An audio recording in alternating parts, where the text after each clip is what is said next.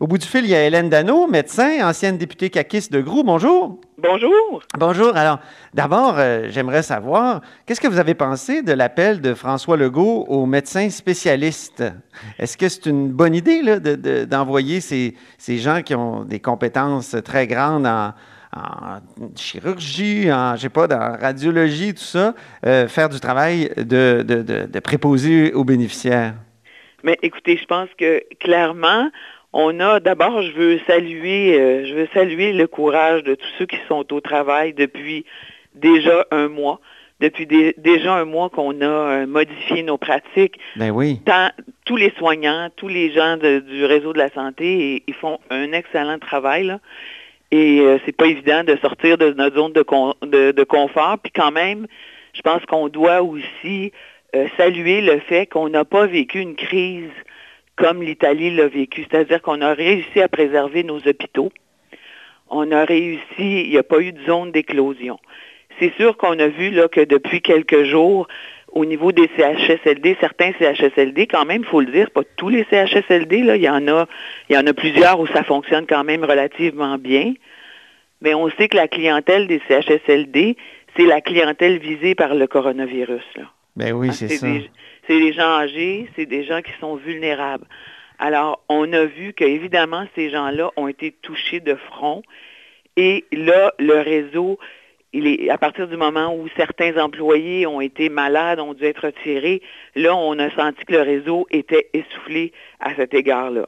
Mm-hmm. Je pense que... Donc, c'était une bonne idée de, dire aux médecins spécialistes, euh, allez donc euh, prêter main forte aux, employés de la santé dans, dans ben, Moi, je pense qu'en temps de crise, là, on fait tout ce qu'on peut, le mieux qu'on peut. c'est sûr qu'il y aura un débriefing par la suite à faire. On aura à revoir est-ce que c'était la bonne façon, puis tout ça. La seule chose, moi, je pense que un, de un, il faut s'assurer d'avoir les soins pour les personnes âgées. Ça, c'est, il, faut, il faut être présent. Mais en temps de crise aussi, il faut s'assurer d'avoir les bonnes personnes aux bons endroits. Oui, c'est ça. Et là, c'est ça qu'on a vu, là, peut-être que, bon, moi j'ai une certaine crainte de voir qu'on n'a peut-être pas été capable d'aller chercher là, sur jecontribue.com. Je pense qu'il y a encore des gens, des infirmières qui étaient à la retraite, qui sont encore disponibles. Est-ce qu'on a été capable vraiment de passer à travers les 40 000 noms qui étaient prêts à y aller avant d'implorer les spécialistes. Parce que moi, il y a une crainte que j'ai depuis le début dans cette histoire-là, c'est pas de voir les spécialistes. les spécialistes, là, ils vont s'adapter comme les médecins. Tous les matins, on regarde nos courriels, puis on regarde ce, ce que nos fédérations nous disent de faire, comment s'adapter dans nos cliniques, les, les, zones froides, zones chaudes. On répond présent. Tous les médecins répondent présent. La seule chose, par contre, ce qu'on veut pas, c'est on ne veut pas contaminer nos hôpitaux. C'est-à-dire que quand on envoie des spécialistes, il faut penser qu'après, ils, devront retourner dans le réseau. Et on ne veut pas vivre ce qu'on a vécu dans les CHSLD. justement, comment ça marche? On a, mettons, transféré en masse. Mettons Diane Franqueur, là, qui, qui s'en va travailler dans un CHSLD pour euh, prêter main forte. Puis ensuite, c'est quand même une, euh, voyons, une obstétricienne. Oui, voyons, excusez. Mais eh, donc, elle doit aller faire des accouchements après. Est-ce que, est que là, il faut qu'il y ait comme un quoi, un 7 jours ou un 14 jours de euh, de, de les entre les deux? Est-ce qu'on n'est pas en train de, les mettre? Ben, oui, parce qu'il faut éviter à tout prix d'avoir des foyers d'éclosion dans les hôpitaux. Ce qu'on a préservé, on n'a pas eu à vivre là, de choisir entre un patient ou l'autre comme on, euh, on, a vu en Italie. Alors ça, je pense qu'il faut vraiment que ça soit planifié correctement.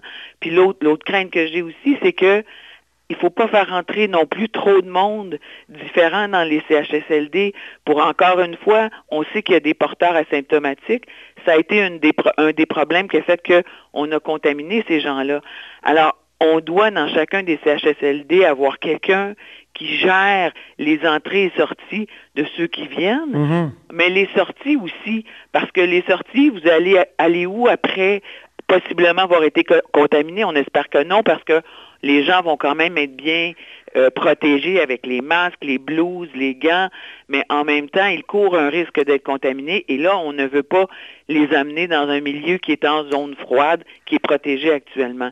Alors, c'est là toute la problématique là qu'on a. Et c'est pour ça que moi, j'aurais privilégié d'abord d'aller chercher tous ceux qui sont inscrits sur Je contribue puis qui ne retournent pas dans un milieu hospitalier par la suite. Oui. Mais si, une fois qu'on a épuisé ça, il y a même aussi des infirmières dans certains milieux. Nous, on a dans nos GMF actuellement, on a des infirmières qui pourraient aller prêter main forte, dont on pourrait euh, se, se, répartir le travail, qui font un travail exceptionnel, mais bon, en temps de crise, les médecins pourraient se répartir ce travail-là et les laisser aller prêter main forte au CHSLD, quitte à ce qu'ils prennent deux semaines d'isolement avant de revenir dans nos GMF, qui ne sont pas contaminés. Là. On a réussi à maintenir le cap depuis un mois. Alors, c'est toute cette complexité-là, et je comprends que l'équipe de François Legault, qui fait un travail exceptionnel depuis le début, faut le dire, qui ont réussi à préserver les hôpitaux, mais il ne faut pas refaire le chemin inverse. Et là, et là, à ce moment-là, ça pourrait être beaucoup plus problématique. C'est ça, il y a comme un risque de, de, de, de, perdre les, tous les gains qu'on a eus à ben, l'hôpital, toute la protection qu'on a réussi à, à faire pour, pour les hôpitaux, c'est ça? Exactement. C'est ce qu'il ne hmm. faut pas. Puis je pense que le message a été entendu de la part de euh, François Legault et son équipe. Là, hier, on a entendu que bon, les, les spécialistes, on va euh, valider avant de les envoyer parce que c'est ça dans le fond. Hmm. Avant, avant de prendre un spécialiste, parce qu'à un certain moment, il va falloir reprendre la machine. Là. Ça fait un mois que la machine fonctionne pas pour les gens, les gens qui sont non COVID, mais qui ont des cancers, qui ont des urgences, doivent continuer d'être soignés, d'être bien soignés dans un milieu sécuritaire. Mm-hmm. Alors là, je pense que hier, ce que j'ai compris, c'est que le message est bien entendu au niveau de l'équipe de François Legault, mais il faut que ça redescende sur le terrain et qu'on ne cède pas à la panique pour prendre tout le monde sans faire, sans s'assurer que ces gens-là vont être bien protégés, à l'entrée, mais aussi à la sortie. Vous, vous avez été en politique deux ans en, tout, euh, donc euh, euh, oui, plus à l'Assemblée nationale. vous avez été mairesse de, de Rosemère, avant, mais à l'Assemblée nationale, vous avez été élu en 2012, vous êtes parti en 2014. Donc François Legault, ça a été votre chef, vous avez été proche de lui, vous étiez porte-parole en matière de santé. Vous seriez peut-être ministre de la Santé aujourd'hui si vous aviez continué. Ah, mais j'ai fait le choix de ma pratique médicale. Ben oui, je sais. mon implication, parce que... Êtes-vous capable de vous imaginer dans ce poste-là aujourd'hui, en pleine crise? Ben, moi, je trouve que Daniel McCann fait un excellent travail. Moi, ça me fait plaisir d'aider, de, supporter ça. J'ai aucun problème là-dessus. Mais j'étais pas capable d'abandonner mes patients. Puis là, j'en étais rendu après un an et demi. J'ai vu que je pouvais plus faire les deux, et politique et pratique médicale, surtout pas à Québec. J'ai pu le faire pendant dix ans au municipal, mais là, ça devenait trop compliqué et trop épuisant et j'étais pas capable de laisser aller mes patients. C'est ça. Donc, ça fait 33 ans que je suis avec eux autres, puis ça fait 33 ans que j'en prends soin, puis je suis pas capable de les laisser aller. Donc, vous ne vous voyez pas à la place de, de Mme McCann? Non, je trouve que c'est un hein. excellent travail. François Legault aussi. Je pense que c'est en temps de crise, là, c'est imaginez la pression qu'ils ont là, et je mhm. trouve qu'ils sont capables d'écouter, d'être à l'écoute. C'est une grande qualité qu'ils ont. D'ailleurs, les Québécois, je pense qu'ils l'apprécient, sont capables d'écouter puis de, de, évidemment de reculer par certains, à certains moments quand ils sentent que oups, peut-être qu'on a, il y, a, eu une erreur. Mais je pense pas qu'on peut leur prêter de mauvaises intentions depuis le début de la crise. Mhm. Et euh, je les salue parce qu'ils font un travail incroyable. Il y a eu une époque où les médecins au Québec étaient vraiment sur un piédestal. Euh, et on dit que c'était après le bon Dieu, là, il y avait les médecins, mais on sent vraiment qu'ils sont tombés de leur piédestal. Je regardais tout ce qui a été écrit justement après l'appel de François Legault. Euh, peut-être que M. Legault même a profité de la, désaffection, disons, à l'égard des médecins. Vous le sentez-vous, cet aspect-là, très critique à l'égard des médecins dans les sociétés québécoises, des gens cupides sont toujours prêts, à, qui veulent toujours une autre prime. Euh, puis euh, je vois aussi tous les commentaires sur Diane Francaire. Le, sentez-vous? Qu'est-ce que vous pensez de, de, ce changement-là dans, dans l'appréciation de la profession médicale? Ben, moi, je sens que mes collègues sont toujours autant investis qu'au début. Euh, malgré ce qui peut s'écrire, vous savez, nous, on est nourris de nos patients à chaque, à chaque jour. Puis cette espèce de, bon, on a appelé ça du docteur bashing, là, qui a commencé beaucoup sous, euh, sous l'égide de docteur Barrette là, et de la réforme, oui. où là, on a eu des, des euh, vraiment des commentaires négatifs, mais on l'a jamais senti auprès de nos patients. Les, nos patients nous voient, là, nous voient au quotidien, puis c'est à eux qu'on pense quand on se lève le matin. Euh, le jour où on a déclaré la pandémie, tout le monde s'est levé le matin et a dit, bon, comment est-ce qu'on va faire pour continuer à, bien les servir, à bien les soigner, puis à faire du mieux qu'on peut? Et, je pense que ça, c'est sûr que euh, au début, quand on nous a appelés les anges gardiens, on fait partie d'une équipe soignante. On ne travaille pas seul, on travaille en équipe, on fait partie des équipes. Euh, je pense que au-delà de ce qui peut se dire au niveau des médias, je pense que nous, avec nos patients, on a ce réconfort-là à chaque jour. Fait puis je vous dirais que la majorité des médecins n'ont pas le temps vraiment de regarder les, nouvelles. Alors c'est vraiment on se bat pour nos patients pour essayer de trouver des mais Est-ce qu'il y a des patients qui... Le réseau est essoufflé, ben mais ce qui, nous fait plus mal, c'est que le, le, réseau est essoufflé depuis des années. Alors, depuis des années, nous, on se bat pour essayer de faire passer nos patients prioritaires avant les autres. Et c'est ça à mon avis, qui nous mine le plus. Mm-hmm. C'est d'avoir un réseau qui est essoufflé, qui, fonctionne moins bien, qui fonctionne à moitié. Et ça, je vous dirais que c'est ça qui mine davantage les médecins que tout le reste. Mm-hmm. Vous parlez de la réforme Barrette. Euh, oui, je parle entre autres de la réforme Barrette. Mais c'est drôle parce que j'ai trouvé un article du 5 septembre 2012. Vous veniez d'être élu vous disiez Je viens de vivre un mois tellement intense.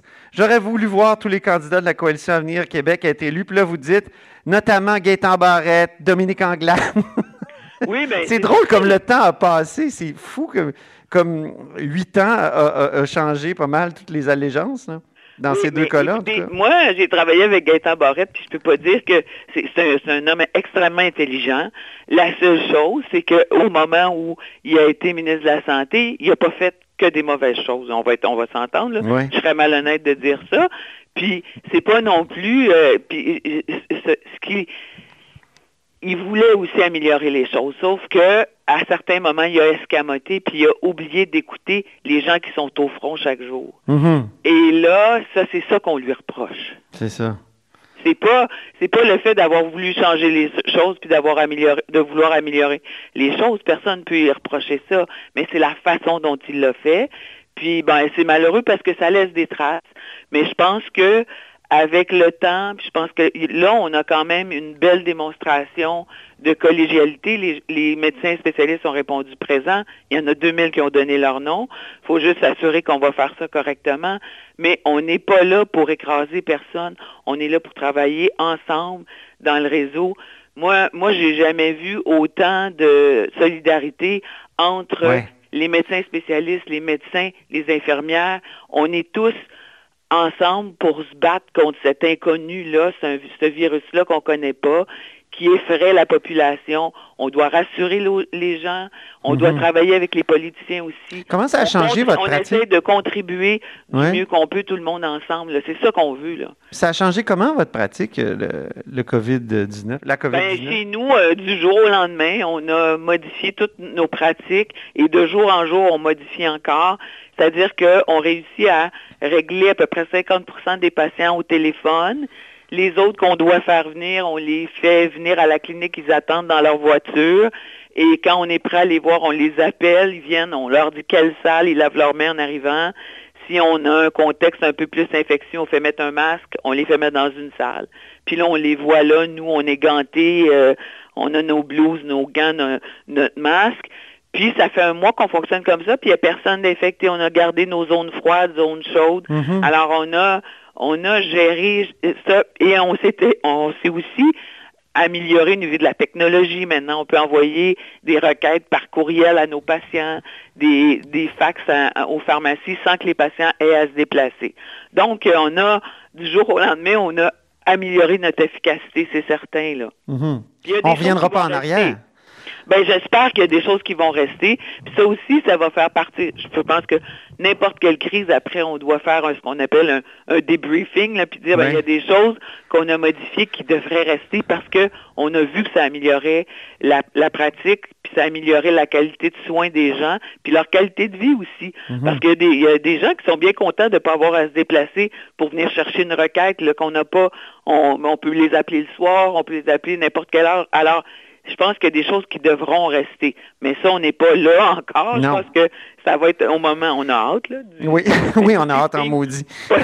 oui, on a vraiment hâte. Oui, très bien. Ben... Ça fait déjà un mois. Hein? Mais c'est ça. Mais je trouve que les Québécois sont bons. sont résilients, ils sont quand même, euh, moi je les appelle à chaque jour mes patients, puis je trouve que on est bon, on est, ça fait un mois, là, on sent qu'il y a des gens qui s'essoufflent un peu. Il faut pas lâcher, mais je pense qu'on on doit se féliciter actuellement de ce qui se passe, puis qu'on a réussi finalement à garder nos hôpitaux euh, quand même qui sont pas en crise du tout là. Mais on a des taux d'infection quand même très élevés. On a le plus, la moitié des cas au Canada. On a, on a quand même beaucoup de morts. Comment oui, mais c'est comme un paradoxe. Hein, oui, mais la population du Québec, c'est la c'est nous qui avons le plus de, personnes âgées. Il ne faut pas oublier ça.